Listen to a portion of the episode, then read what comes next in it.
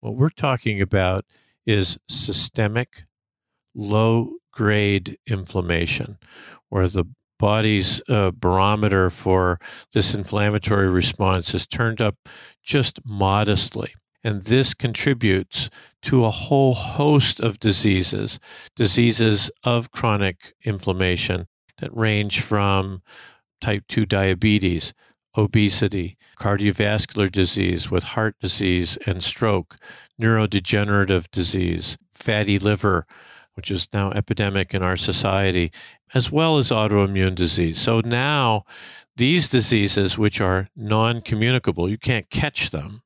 They are the leading cause of death on our planet right now, and they're being driven by chronic systemic low grade inflammation.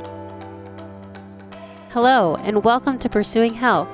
I'm Dr. Julie Foucher Urcuyo, family medicine resident and former CrossFit Games athlete. Here, my husband, Dr. Danny, and I bring you information and inspiration to help bridge the gap between fitness and medicine and support your journey toward your healthiest self. Thank you so much for joining us. Now, let's get started with this week's episode. You may have noticed that we've moved away from having sponsors on the podcast. This was an intentional decision and one that Danny and I thought long and hard about. As we begin our careers as family physicians, we feel very strongly about our responsibility to remain as unbiased as possible in order to foster trust with our community and our future patients. Therefore, we've made the decision not to accept any sponsorship or endorsement compensation from industry from this point forward. That being said, in order to continue to produce great content for you here and on our new website, pursuing health.com, we've created a subscription model. Almost all of the podcast content will remain completely free, but we will offer some additional benefits for subscribers with the goal of getting back far more than you give. For less than the cost of a latte each month, subscribers will benefit from exclusive discount codes. We want you to continue to benefit from our unfiltered opinion about products and services on the market without you wondering whether we're receiving compensation behind the scenes. So, Rather than receiving endorsement or sponsorship compensation from companies ourselves, we're asking that those companies that we love, trust, and use ourselves provide an exclusive discount code to our subscribers. This will allow companies to pass along the value of our endorsement to you all without you having to wonder whether we're talking about them just because we're getting paid. We already have a great lineup of discounts and will only continue to add to this list as time goes on. It is our hope that if you use even one or two of these codes, your subscription should pay for itself. Subscribers will also benefit from the opportunity to contribute questions and listen to periodic exclusive Ask Us Anything podcast episodes with both Danny and I. Finally, subscribers will gain access to our Morning Five sessions, five minute movement sessions created to jumpstart your day, as well as our other online training programs, depending on your monthly contribution. In addition to our long-standing Train with Julie Foucher program designed for more experienced athletes, we've also created Train for Life, a 30-minute, 5-day per week program that can be done with minimal equipment at home or on the go. So, if you listen to Pursuing Health and have found the podcast to have positively impacted your life in some way, it would mean a lot to us if you would consider subscribing at pursuing health.com forward slash subscribe. Again, that's pursuing health com forward slash subscribe. This episode features Dr. Leonard Calabrese, who is a rheumatologist, immunologist, and doctor of osteopathic medicine. He is also the head of Cleveland Clinic's section of clinical immunology, and he manages the R.J. Fasenmyer Clinical Immunology Clinic. A little bit of background about Dr. Calabrese. He graduated from the Kansas City University of Medicine and Biosciences and completed his internal medicine training at the Cleveland Clinic, followed by a fellowship in rheumatic and immunologic disease. Since then, he's been a staff physician at the Cleveland Clinic since 1980. Over the years, he has received numerous rewards, awards and honors, including holding the R.J. Fasenmyer Chair of Clinical Immunology and the Theodore F. Classen Chair in Osteopathic Research and Education. Over the course of his career, Dr. Calabrese has also authored more than 300 publications and is internationally recognized for his expertise in immunodeficiency diseases such as human immunodeficiency virus or HIV, as well as other chronic viral infections and vascular inflammatory disease of the central nervous system. He's also passionate about utilizing lifestyle factors such as diet, exercise, sleep, and stress management to reduce inflammation, control disease, and bolster immunologic function. Based on growing scientific evidence that environment and behavior play a large role in immune function and gene expression, Dr. Calabrese is leading the charge in educating other physicians and empowering patients so that they can feel confident in using wellness behaviors to strengthen their immune function and improve their overall health and happiness. I am very excited to share this episode with you because although it was recorded several weeks ago, it's incredibly timely to learn about how our immune system works in light of the coronavirus pandemic. We're hearing a lot about how to prevent the spread of the virus, but there is also a lot we can do to strengthen our own immune systems. Dr. Calabrese's discussion of chronic inflammation and the development of chronic disease also shed some light on why the virus seems to cause more severe disease in those who are elderly or with chronic disease, whose immune systems are not functioning optimally. Dr. Calabrese is a true giant in the world of immunology, and he was one of my professors in medical school. So I was excited to sit down with him for this conversation, where we discuss everything from immune system basics to practices that can be implemented day to day to reduce inflammation and lower the risk of chronic disease. We do want to make it clear that this podcast is for general information only and does not provide medical advice. We recommend that you seek assistance from your personal physician for any health conditions or concerns. With that, let's get started with this week's episode.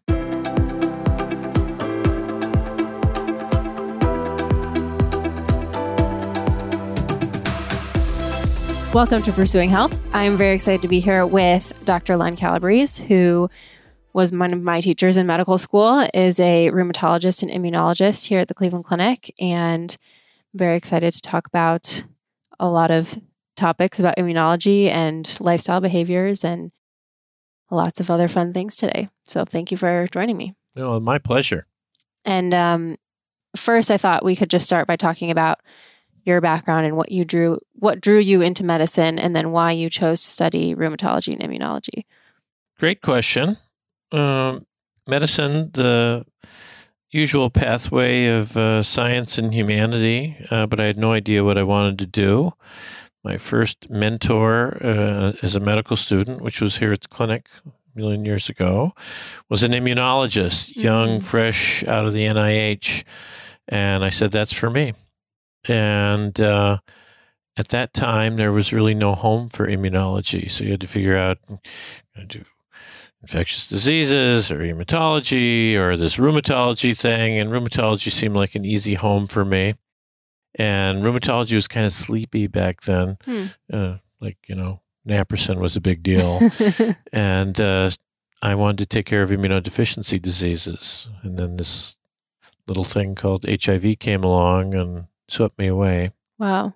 And then later on, um, the birth of biologic therapies for autoimmunity was born in rheumatology and mm-hmm. you know it's kind of like of all the gin joints in all the world i'm an immunologist waiting for all these drugs mm-hmm. and um, we engaged in all the studies of these drugs and kind of put together infections and immunology and rheumatology and now wellness into a, a big non-cohesive machine that uh, keeps us busy and happy mm-hmm.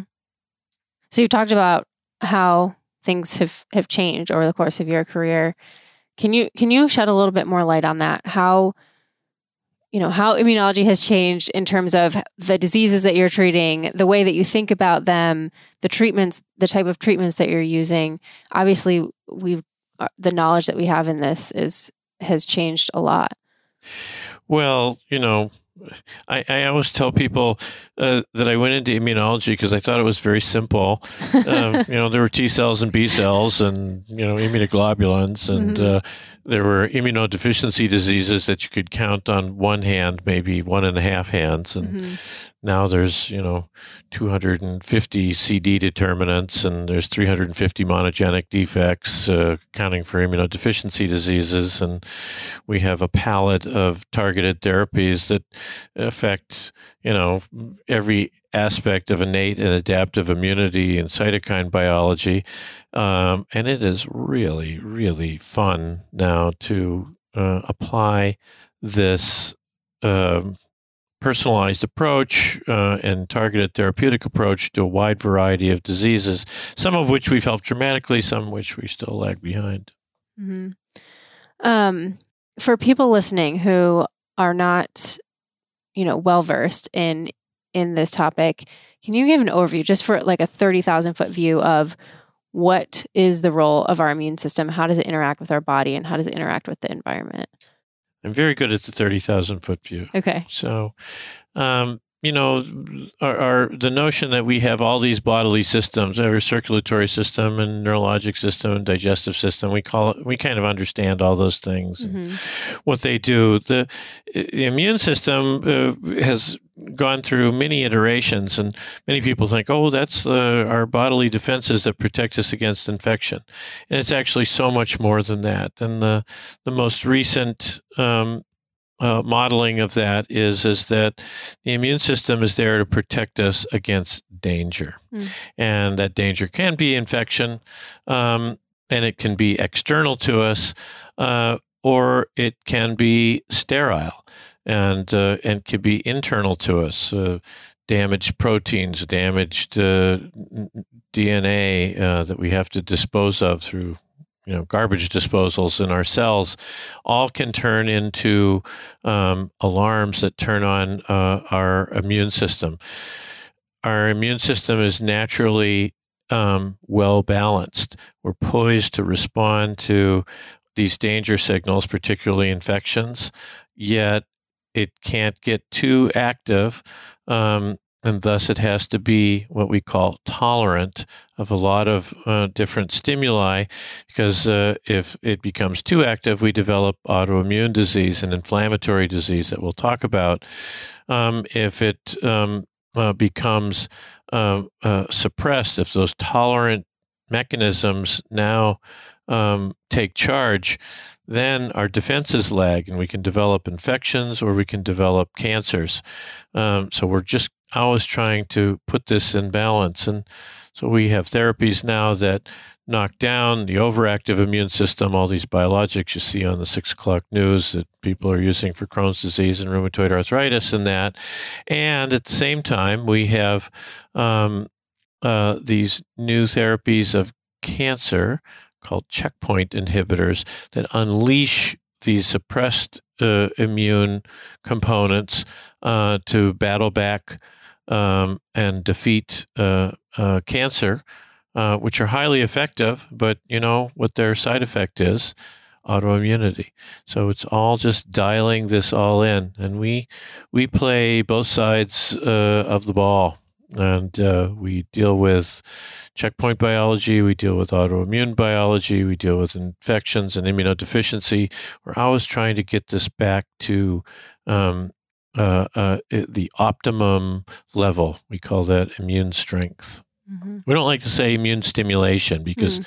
you don't want to think about much. it, you don't want too much. You want yeah. it to be just strong. Strong. So a field that you thought was very simple became very, very complicated. Very complicated. but um, but obviously you really enjoy it and have a lot of fun with it every day. Um, so you mentioned a little bit about what happens when the immune system becomes overactive. You know, autoimmune or inflammatory diseases. How does that happen?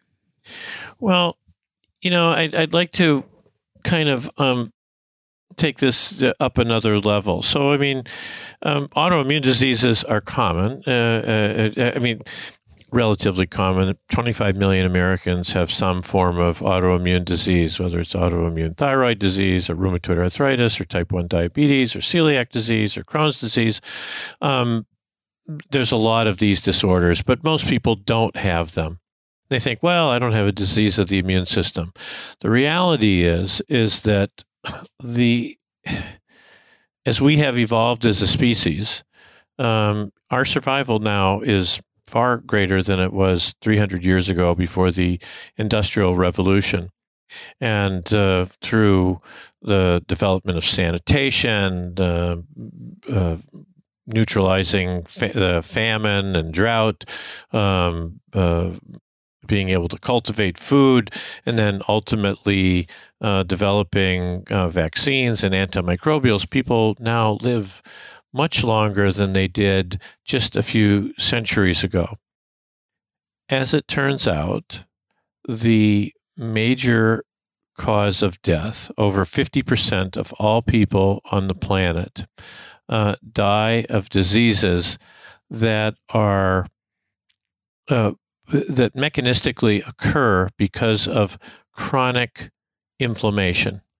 So let me just break that down for uh, the listeners. So inflammation, you know, people kind of have an idea of this: red, hot, swollen, tender. You're, you're, you know, I bruise myself, I have a big area that's inflamed on my arm. That's that is acute inflammation. That is very good. That repairs all our injuries. That's a major first line of defense. What we're talking about is systemic, low grade inflammation, where the body's uh, barometer for this inflammatory response is turned up just modestly. And this contributes to a whole host of diseases, diseases of chronic uh, inflammation that range from um, type 2 diabetes, obesity, uh, cardiovascular disease with heart disease and stroke, neurodegenerative disease, um, uh, uh, fatty liver, um, which is now epidemic in our society, um, as well as autoimmune disease. So now these diseases, which are non communicable, you can't catch them. They are the leading cause of death uh, on our planet right now, and they're being driven uh, by chronic systemic low grade inflammation. And it all goes back to that balance thing. The immune system is not balanced, there's just too much inflammation. It's not on fire, but it is smoldering, feeding all these diseases. And that is an epidemic uh, that uh, we face. And we're now just starting to understand all the contributors that are going into that. And that's where our work is headed right now. What are some of the contributors that go into that? Well, it's such an interesting story.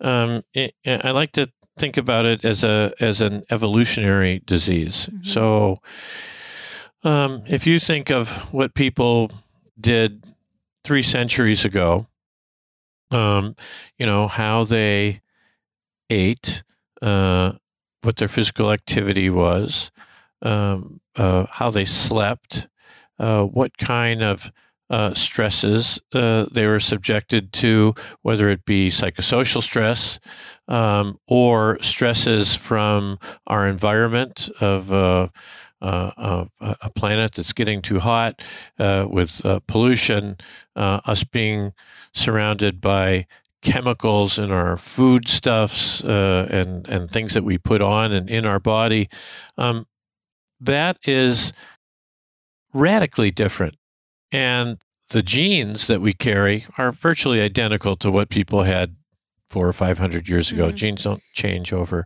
short periods of time. And so each and every one of these domains um, uh, can drive inflammation. And we haven't even mentioned two other big drivers. One is infections. And uh, while we don't die of uh, you know cholera and yellow fever anymore, uh, we have new pathogens on the planet: hepatitis C, HIV, CMV. We don't uh, even understand uh, yet, um, and the biology of aging.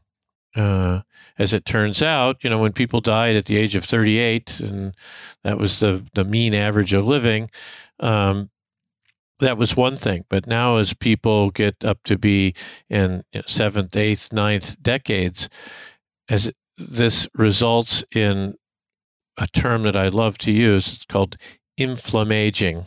Mm. Um, and the cells in our body, as they become tired, um, now become angry. Um, they start secreting these inflammatory mediators. So, merely having an older population uh, is contributing to this epidemic of chronic, systemic, low grade inflammation.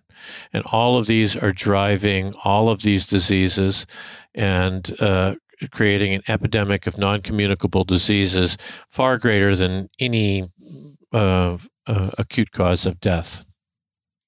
So we have a lot that we're fighting against. So thinking about this, one, from the perspective of someone who may be thinking, okay, I have all these environmental factors that I'm fighting against. How do I strengthen my immune system? What can I do? What's within my power? Or someone who's maybe has one of these chronic inflammatory diseases. What are some of the things that are within our control that we can do to help decrease that inflammation? It's a fabulous question, and it's a question I've become very interested in over the past decade. Mm-hmm. Um, I don't know. Probably a lot of reasons uh, went into flipping that switch. Uh, we made so much progress with drugs, but that those drugs are not helping the epidemic part of this, uh, where we have uh, um, aging, obesity, metabolic syndrome, fatty liver, mm-hmm. Uh, and beyond. Um, uh, Dr. Michael Roizen from mm-hmm. the clinic. Uh, He's been on the podcast before. Too. Yes, yeah. he got me involved in his summits mm-hmm. oh, over a decade ago, and it was a different look for me. I'm an immunologist. I go to immunology meetings. Mm-hmm. This is a wellness meeting, and uh, I actually thought that some of the stuff was kind of kooky when I mm-hmm. first uh, heard it, yeah. and uh, but um, you know uh, I, I, I always say that the you know the secret to success in a career is to have great faith, great doubt, and great effort. Mm. So uh, I didn't have the faith, but I had great doubt, and then I took it upon myself because I've spoken at this meeting many many times now um, to really start digging into the science of wellness literature, asking, you know, what well, what what is happening with all this uh, wellness uh, treatments that are out there that people are espousing? You know, is it yeah? I mean, I everybody can understand that. Uh, you know. Um, uh, resistance exercise can make you strong and cardio can make you aerobically fit. Mm-hmm. But what is it doing to this, to our immune system? Mm-hmm. And as it turns out, um, every single one of these domains that I am talking about, ranging from our aging, our infections, uh, pollution, uh, stress, sleep, diet, and exercise, um, are contributing um, to perturbing our immune system. And over the past decade, we've become very interested in what are the strongest evidence that um, our behaviors, which are contributing to chronic systemic immune dysregulation, can actually now um, contribute to reversing that pattern. And I think that there are very strong evidence in all of these domains. You want me to give you some of the I softballs? Love, I would love, yes. All right. So, love to hear it. Uh, rheumatoid arthritis is a terrible disease. It occurs in 1% mm-hmm. of the population, and it is a progressive inflammatory disease that people's joints crumble and they suffer from accelerated cardiovascular disease because it's chronic inflammation. Mm-hmm. Famous study that you know of well, the Nurses' Health Study. 100,000 nurses followed over three decades plus. Um, uh, in the New England area, and uh, we know virtually everything about. It. We know how they sleep, how they exercise, how, what their diet's like, uh, what their stresses are like. Uh, do they smoke? Do they drink? Et cetera, et cetera. And so, over this period of time, uh, about close to one percent of these women develop rheumatoid arthritis. That's what should happen. Mm-hmm. It's a female disease. Just asking a couple straightforward questions. Uh, the most obvious of which is Did their diet have anything to do with this? And so they would periodically uh, do very detailed food frequencies on this group, and they just divided them into um, uh, uh, quartiles, quadrants of of healthy eating, where the worst quartile was the SAD diet, the standard American diet, Western diet, rich in calories, strip carbs, the whole deal. Processed foods. Yes, mm-hmm. processed foods. And then at the other end was largely plant based diet. Uh, and then divided it up into grades of quadrant one, quadrant two, quadrant three, quadrant four. After controlling for weight, smoking, alcohol, um, all the things that you'd want to know. Each and every quadrant of the uh, food health uh, graph showed a stepwise and statistical increase in the incidence of rheumatoid arthritis, and that having your diet down at the healthy end was highly protective, and having your diet at the high end was a risk factor. I said, like, this is incredible stuff. Yeah. Because um, I think for so many years, I mean, I know even in more recent years, I've heard of patients saying, "Oh, my doctor tells me that my diet has nothing to do with my." Disease. I don't think it's very recent or in this area, no, but you hear it, those stories. It is. I mean, well, uh, we will come to that yeah. a, uh, a, little bit later. That you know, I don't look as at diet as an alternative therapy for rheumatoid mm-hmm. arthritis. I look at it as an integrated therapy mm-hmm. for rheumatoid arthritis. I would never treat a patient with a biologic drug, which I use all the time without telling them about healthy eating sure. uh, to augment that. So that's just that's that's one um, uh, small area uh, of this. So, over the past decade, we've actually learned the molecular mechanisms of how the Western diet contributes to inflammation. It's a fascinating story in a nutshell. I will tell you, I already told you that the immune system is here to protect us against danger. And we think of that as protecting us against infections. We have two big chunks of our immune system the innate immune system, our rapid defense, um, which turns on and off, and then T cells and B cells that make immunologic memory, like when you immunize yourself and protect you for the long haul. As it turns out, the innate immune system actually learns every time it's challenged. So if you get an infection, next time the infection comes back to the innate immune system, it's a little stronger in response. The components of the Western style diet turn on these innate cells in our body and cause them to secrete inflammatory cytokines, and actually these cells start to proliferate. Um, and over time, we gain what we call trained memory. So the the body is fooled into perceiving our Western style diet um, as a pathogen as a threat. And so all of these very complicated mechanisms that secrete these inflammatory cytokines called inflammasome and interleukin 1, et cetera, are turned on by our diet and are drivers of that.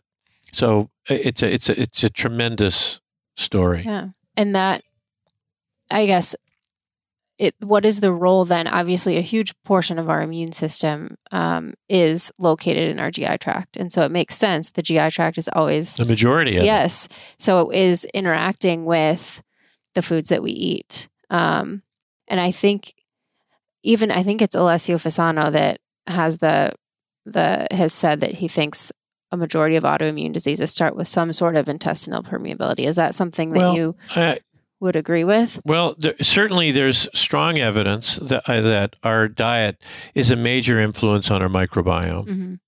Uh, and this can be shown experimentally. Change your diet and changes the diversity and the enrichment of our microbiome. Um, patients, uh, people, not patients, um, who eat uh, Western style diets clearly have a greater degree of um, compromise of this intestinal barrier. Um, and uh, do have evidence of uh, uh increased uh, uh, intestinal permeability. Where I and and, and I, I agree with Dr. Fasano's done so much to help us understand this, and it's fabulous. Where I'm having where I'm struggling right now is trying to dial this down to uh, a, a, simple answer for that. Uh, and I don't think there is a simple answer. You can't take a, uh, a, uh, a probiotic that brings everything back to normal. Um, there's no one foodstuff or uh, supplement that can correct a, a, leaky gut per se. But, you know, I am a member of the Roxanne Sukol fan club. And, Me too. you know, eating the rainbow. Yes. Um, eating and I emphasize real food and, you know, mostly plants, but uh, meat and protein and fish are fine if that's on a quarter of your plate and the other three quarters of your plate are, are you know, vegetables and plant products. Um, it's just something that I think doesn't work over two weeks or two months, but years. And uh, that's what the Nurses Health Study has, has told us. And so uh, that's the first thing I do. I have my monograph that I give my patients. Uh, it has the Eat the Rainbow philosophy in it, and that's where we start. And uh, that is that quadrant. And then we move on to, you know, exercise and immunity. Mm-hmm. And you know similar data. Um, not quite as crisp as a, a, risk factor for rheumatoid arthritis, but there are data for that. But what we do know about exercise and immunity is that um, there's no doubt in my mind that there is this J-shaped curve relationship. Mm-hmm. And uh, it's come under fire a little bit recently, um, but sedentary people, uh, their immune systems did not protect them against respiratory pathogens. Uh, you know, now we're in this era of, you know, corona mm-hmm. hysteria right now. you want to have optimum defenses against respiratory pathogens, but moderate exercise is clearly um, uh, uh, uh, protective and may protect it by a factor of 40 or 50%. And you know what moderate exercise is? I think your listeners know we, you know, 150 to 300 minutes, moderate to uh, high physical activity. Um, and then there is some asymptotic limit of hitting the wall, physiologically overreaching, et cetera. Mm-hmm. And it's different for everybody. And I don't worry about that. You know, when people hit it, they know it. And, uh, you know, it's the immune system's like any other system that if you overtax it, it will, it will go down. But we're in the business of getting people to get up and move. Mm-hmm. And uh, I'm a big uh, a fan of uh, instant recess. Um, you know, we at my immunology meetings, I bring my own yoga instructor. Mm-hmm. We at our breaks, we get up and move around. We don't sit around and you know eat donuts. uh, you know, this is a way to start, and that's the micro health economics of uh, working with people on a regular basis. So we worked on your diet. Now we want you to get more physical activity. Um, and uh, there's great evidence for this that mm-hmm. uh, this slows our aging, this, this enhances our telomere health. Uh, mm-hmm. all these little biomarkers that go into that. So we're we're we're all in on that quadrant. Quadrant three, ready? Sleep or stress? Sleep. Sleep. Sleep. Okay. When I started this stuff 10 years ago, I knew very little about uh, sleep immunology. Hmm. And uh, I wanted to learn about it. And uh, I run a immunology center here at the clinic called the R.J. Fasenmyer Center for Clinical Immunology. And, uh, we have monthly or twice a month uh, meetings, t- uh, and I bring in people from all over the world um, talking about things that I really want to hear about. Mm-hmm. So that's how it goes. Yes. And uh, so a few years ago, I said, "All right, I'm I'm I've been getting people in and exercise and diet and stress and mindfulness. I want to hear, you know, what's going on in the sleep mm-hmm. um, uh, uh, area. Mm-hmm. And so I started to, um, you know, do detailed literature search and found a number of people who are working in this. And the first guy I brought in was Dr. Michael Irwin, who's contributed more to this space than anybody on the planet. I came in a couple years ago. And I now call sleep the new frontier in immunology. Yeah. Uh, and uh, the data are just incredible that uh, sleep hygiene is as an important predictor of all cause mortality, health, and wellness, and non communicable disease as anything, looking at your LDL or looking at your MVO2 or anything like this. And that getting, you know, uh, you know, hopefully six and a half plus hours of sleep a night um, is, is optimum. And when you don't get it, what happens? you get inflammation. And we can do this, uh, get, you know, clear data, uh, take people, put them in the sleep lab, and just don't let them sleep for the first four hours. Then you let them go to sleep the rest of the night. And uh, you measure in the morning all these biomarkers in the blood and what is rising. Interleukin 6, one of the most potent, premier uh, inflammatory cytokines in our body, um, uh, rises at a morning peak. And if you have an immune disease like rheumatoid arthritis, what happens? Your joints hurt more in the morning, you have more stiffness in the morning, you have more fatigability. Um, it feeds into this cycle of inflammation.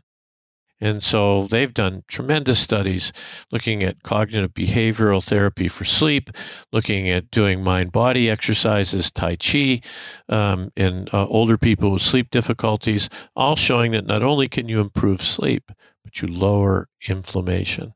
So, you know, it's one of the tough ones. But it's so, it pays off so much. And it's like you said, it's, it's inflammation across the board. So, you know, people who are having trouble losing weight or with diabetes or blood sugar, a lot of times sleep is that missing factor that that um, I think it's easy to push to the wayside because we feel like we can function okay, but if we're not getting good quality sleep or enough of it, there is this, like you said, sort of silent low grade inflammation that's yes. playing a role. And you mentioned uh, obesity, and you know we're in an epidemic of obesity, and I'm not talking about mild elevations of BMI. I'm talking about you know people that really are starving um, uh, because they're eating a Western style diet and uh, are still hungry and uh, nutritionally uh, deprived. Um, you know, eating the rainbow and getting moderate exercise is the first great step in that direction, hand in hand.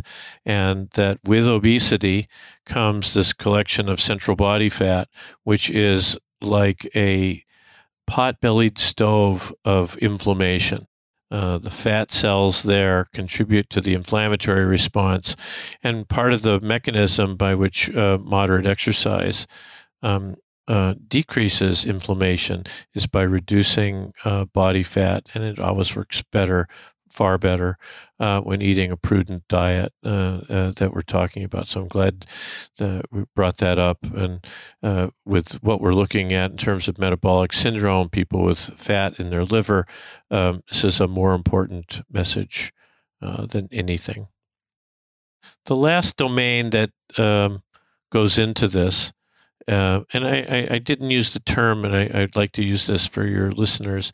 All of these things are part of what we call the exposome. Mm-hmm. Uh, there's so many ohms. Right. You know, there's the microbiome, the metabolome, proteome, the genome. Yes. This is the exposome. And these are all the external factors that drive our biology. And I use it as the immunologic exposome. Um, and uh, uh, these are things that some of which are modifiable, some of which are not. Um, the biggest contributor, I believe, I believe, um, to driving chronic, sustained, uh, low grade inflammation is our stress response. And if you think about our immune system again as this machine that protects us against danger, you know, it is a really great machine, you know, if we're being, you know, chased by a saber-toothed tiger right.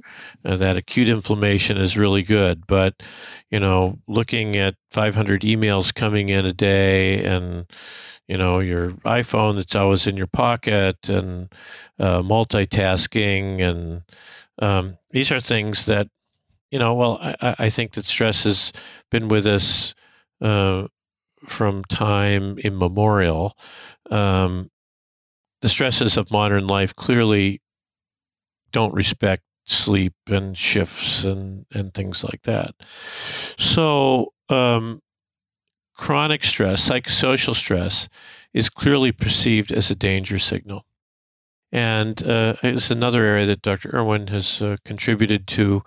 Uh, the group at UCLA in the Cousins Center, the Norman Cousins Center, has done fabulous work with this. And there's a new area of medical science called social genomics. Uh, Is this the stress lab? Isn't that what it's called, UCLA? They they have they they they're just doing so much there, okay. and they, this all tied together. So social genomics is the idea is that you know one of the things that I'm sure many people that you talk to and many people on your show have talked about is you know your your genes, your genome. And a lot of people feel like, well, you know, I've got these lousy genes, like what's the point? And as it turns out, you know, you can't control the genes that you inherit. Your your ultimately your DNA from your from your parents. But the genes, uh, our genes function uh, quite varyingly. Uh, take identical twins. They're very identical in the first two years of life, and they get to be 70 years old. They might not even look like each other anymore. Um, so our genes function. They turn on and they turn off. They turn on and they make certain protein. They turn off a certain protein, etc. Um, the the way that they do that is by making uh, what's called uh, RNA, and then that makes the protein. So the transcriptome is all the RNA that uh, our body is making on a regular basis, and that is influenced by our behavior.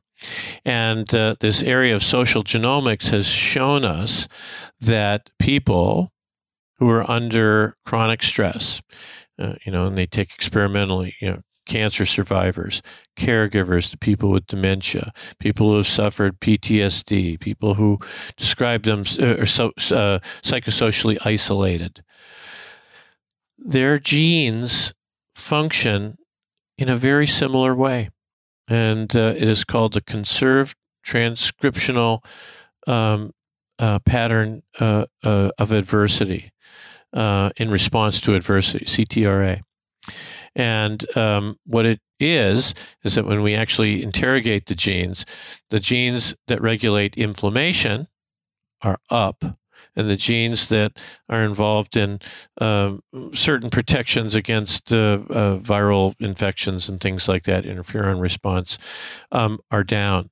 So this is the CTRA can be readily measured, um, and uh, when you look at people who are happy, and I don't mean like tipsy happy, go out Saturday night and mm-hmm. slam them down. that's that's that's that's uh, that is uh, hedonistically happy.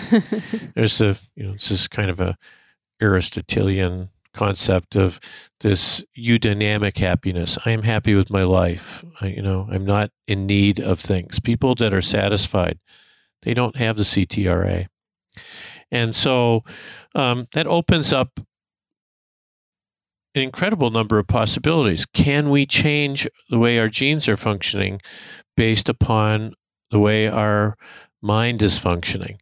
And that is the integral uh, new frontier with sleep, and that is uh, uh, mind uh, immune axis.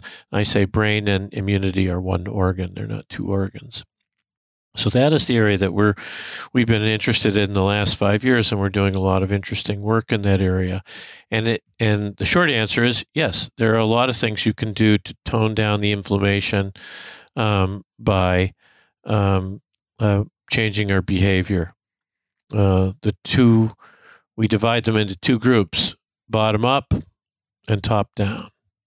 Uh, bottom up are kind of like mind body things, and you know some people, you know, uh, maintain their good mental health by exercise and etc. But doing this in a systematic way of yoga, tai chi, uh, these things have been developed for thousands of years and they've endured uh, evolutionary uh, fashion and they do work and they do change our gene patterns. The top down are stress modifying activities, everything from cognitive behavioral therapy to mindfulness meditation to a variety of anti stress uh, uh, techniques, uh, Feldenkrais, and uh, uh, uh, there are many ways, many pathways to this. What about practices? You said it in that lab, they're looking at people who are sort of content or happy with where they are. What about practices of um, like focusing or identifying what someone's purpose is or yes. gratitude or practices like that? All of this is tied into that. And this whole area of gratitude science is mm-hmm. totally, so totally uh, enthralling to me that you know you can uh, you probably have talked about on this uh, program uh, uh gratitude practice affect, affecting heart function mm, mm-hmm. and changing echocardiograms yeah. that's being done some really nice work at US, UCSD um, so all of this is tied together, and I, would say we're we're at the beginning of the beginning of this field. You know, I would like to be able to tell you and tell everybody listening that okay here it is. Uh, you uh, get this app and do it for three minutes right. uh, once every three days and uh, your genes are all going to go back and forth. We don't know that. What we do know is that intense mind body practices uh, like mindfulness based stress reduction developed by uh, Jon Kabat-Zinn three decades ago six weeks um, course, uh, a day of introduction, uh, 45 minutes to an hour a day of meditation, a day of silence. That works. Yeah. And, uh, you know, I, I, I, I, always say if I had time to do MBSR, I wouldn't be stressed. right. um, um, but I give all the credit in the world to moving the field. Mm-hmm. And does that mean that, you know, taking one breath on the 30 second app is going to do the same thing? Uh, no, it doesn't. Mm-hmm. And so we're very interested in finding the dose response and, uh, you know, is uh, just um, attention on your breath the same thing as doing loving kindness meditation?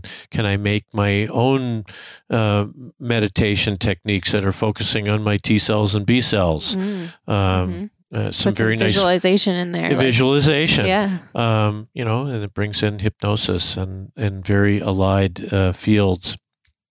Um, and then that ties into placebo response. Yes, exactly. Uh, so all of these things are, are, are are driving. So my patients in my monograph, um, I I uh, strongly encourage the engagement in formal mindfulness practice, and we have a program at the Cleveland Clinic called Stress Free Now, which is an app and costs a, a few dollars for lifetime access to it, and um, we know that this reduces stress, and we're now trying to find out if it affects genes. And so I, I offer something, but there's a million different things: ten percent happier, uh, um, Headspace, uh, um, Thubten. Uh, I, I like them all; they're great. There's a lot. So through this process, you said over the last 10 years, we've become very interested in wellness and how that affects our immune system. Have you personally changed any of your habits in any of these quadrants, or have you found things that work really well for you? Uh, I, I, That's such a great question. I'm such an imperfect practitioner of oh, all, all of this are. stuff. We you know, like we're sitting here in my office, so you get the get a little bit of the vibe. You yes, want it's very zen. All right, so I try, and uh, uh, I I do believe this. I, I I talk to a lot of people engaged in mindfulness practice, which I I I I I do. We've developed our own programs. I've developed Stress Free Now for Healers. And even when I'm a bad practitioner, even when I'm a bad practitioner and, and, and just not doing my practice the way that I should, I still feel that I'm a different person now. I'm more self aware than before I ever started this years ago. And I, I, I, every person who does formal mindfulness says that. You know, I, I don't do very much anymore, but I just feel like, you know, you're more self aware when you're agitated. I had the worst day yesterday really? in my clinic in years. Hmm. And, uh, you know, it just wasn't good.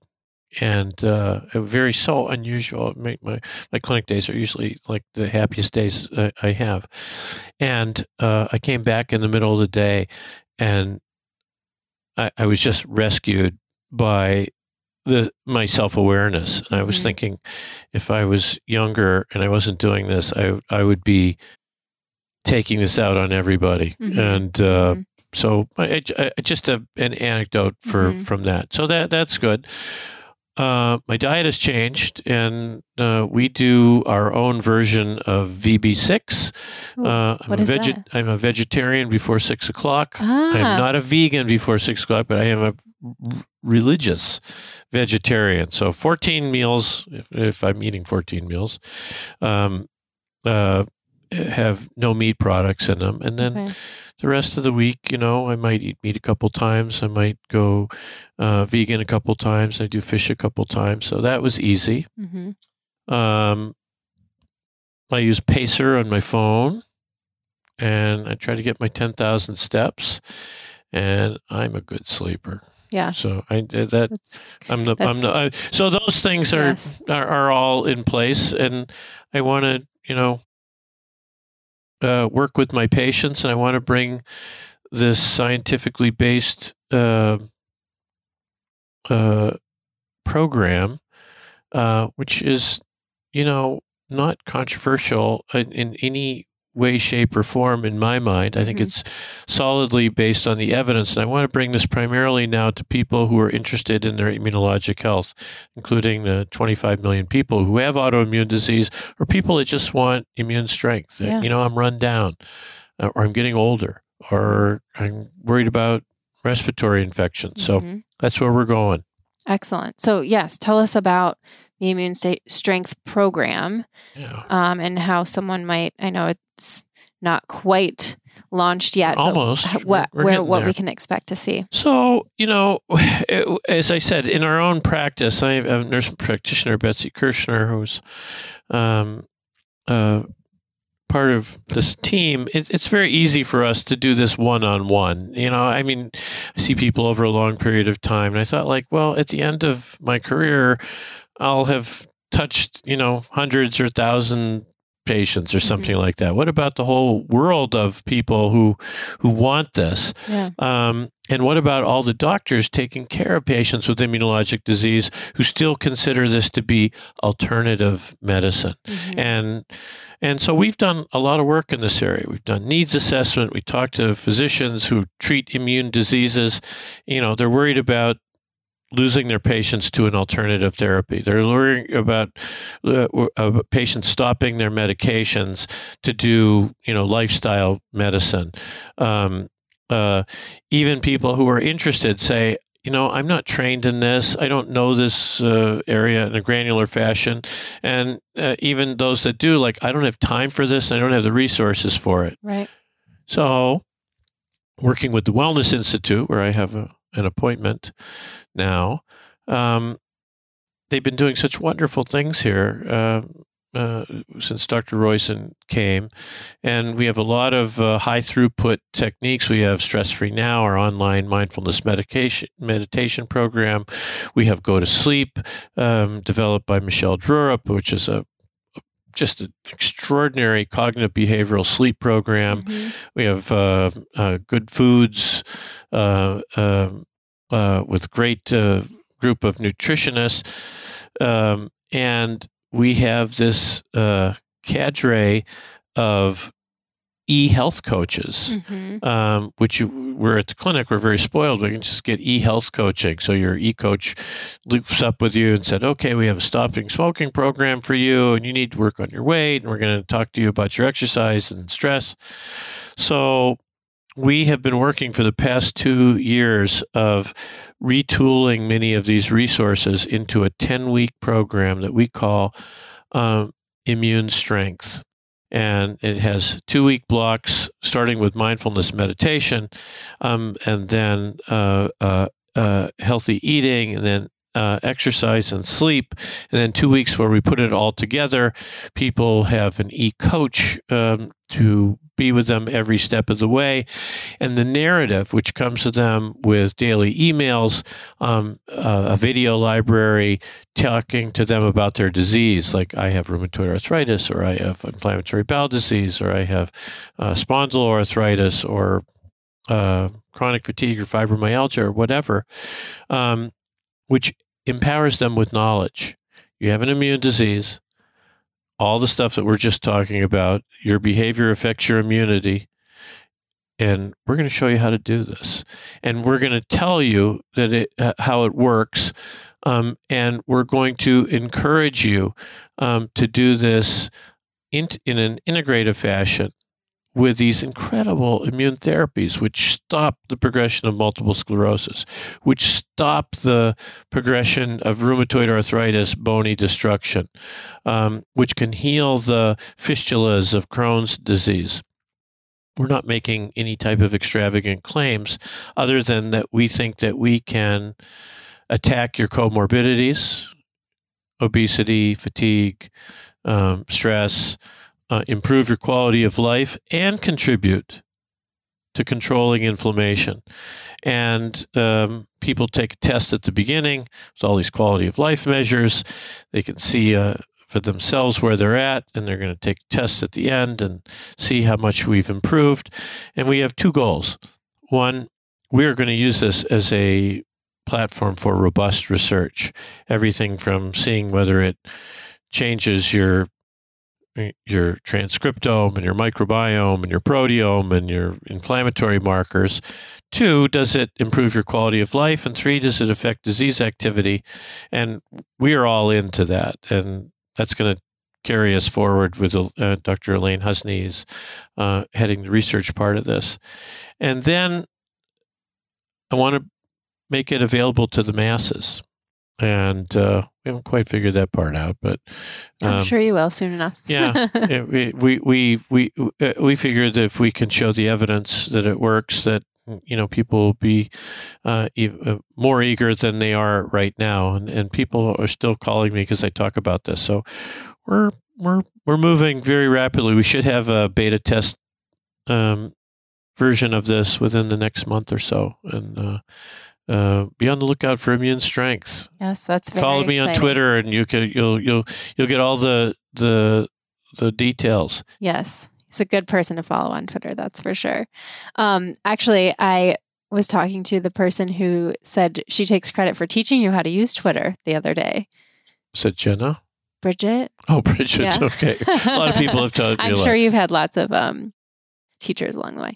Um, so just to start wrapping up, there's actually three questions I ask everyone at the end of the podcast. We may have touched on some of them, but one is what are the three things that you do on a regular basis that have the biggest positive impact on your health? Um, I think they have to do with uh, my behaviors, and I think the things that are best for me is that uh, uh, I'm a hiker, mm. and um, we walk. Uh, my wife and I are big walkers. She's a dancer and much more of an athlete than I am, but that it's a huge part of it. If I don't get uh, my steps in, I get a little wigged out, and mm-hmm. uh, it's great for me. Uh, secondly, and good right nature is good for the immune system too. Oh, right? I'm, uh, I'm forest bathing. Yes, I'm uh, huge in forest. There's a lot yes. of immune uh, data on mm-hmm. forest bathing. It actually mm-hmm. enhances natural killer function. Mm-hmm. Uh, so we're we're into that. I think my my meager mindfulness practices have made me a more um, a, a, a, more empathic healer. Um, and uh, I'm I'm very big on uh, gratitude, and uh, I'm uh, very lucky to be here and have my uh, daughters both work at the clinic, and uh, I see them every day, and we have big we have we have we have fun. I always say, you know, make your work play and make your play work, and it's all done. Well, you're clearly doing that, and that's another thing we didn't really touch on too much, but just relationships and how big of an impact that can make on your stress response. and the opposite of that is even more true. Social isolation is a huge thing. And uh, um, there are two psychiatrists in, in Texas, the Janes, uh, who've taught me a lot about wellness, uh, mental wellness. Mm-hmm. And uh, um, we're actually, I, have taken a lot uh, to heart of what they have said. And so in my rheumatology hat, I'm now working with an international group of researchers to change the target of therapy. In other words, it's not just to have joints that don't hurt and are swollen mm-hmm. and to slow this down. We want to have a second target that is related to your quality of life, that includes your fatigability, your pain, your stress, and your happiness. Mm. And we're starting to measure happiness. And uh, happiness will be part of immune strength. I love that. Um, next question is What is one thing you think would have a big impact on your health, but you have a hard time implementing it? Uh, you know, um, my I travel 150,000 miles a year, and uh, uh, I kind of fall off the wagon on a lot of my healthy behaviors mm-hmm. when I'm out of my little, you know, my my cubby hole here. Yes, I so, 100% agree. It is yeah, hard so to do. I'm still working on that one. Mm-hmm. Absolutely. Um, last question is: What does a healthy life look like to you? Oh, healthy life is is uh, primarily, uh, you know, I, am I'm I'm a big fan of uh, the blue zone biology. Mm, yes, and uh, that those are healthy lives, and I'm very envious of that. And you know, and these people that are centenarians around the world. I mean, none of them do willful exercise. Um, they eat these mm-hmm. lovely diets of very diverse um, uh, things. Their life is simple, mm-hmm. and they're just surrounded by loved ones and community. Mm-hmm. You know, there's no zip codes in Lower Manhattan for blue zones, right? And uh, that that is, you know, that is not my life, but I, I would hope that in some microcosmic way, uh, uh, I, I, try to emulate that. Mm-hmm. What do you think of that? Absolutely. And I think you're bringing those blue zones to all of your patients, right? With your monograph and with immune strength. Yeah, we try. That's what we're doing, right? Right. Lovely. Well, this has been wonderful. Um, where can people find you? Your Twitter handle, and where else would you want people to uh, follow me? Uh, follow me on Twitter because we're providing updates of our um, uh, uh progress on immune strength. Um, healthcare professionals. I put on an immunology boot camp where we talk about the science of wellness. Uh, next one will be uh, February 28th in Scottsdale, Arizona. You can find that at Cleveland Clinic CME website. Very simple. Um, I'm the editor of Healio Rheumatology, and I have editorial comments uh, every month, and it's online and it's free. You can Google that out, and uh, uh, uh I'm a pretty easy guy to find online. Excellent. And your Twitter handle is? Uh, at capital L, capital C, Calabrese, capital D O. Excellent. Well, thank you so much for sitting down with me. It's been big fun.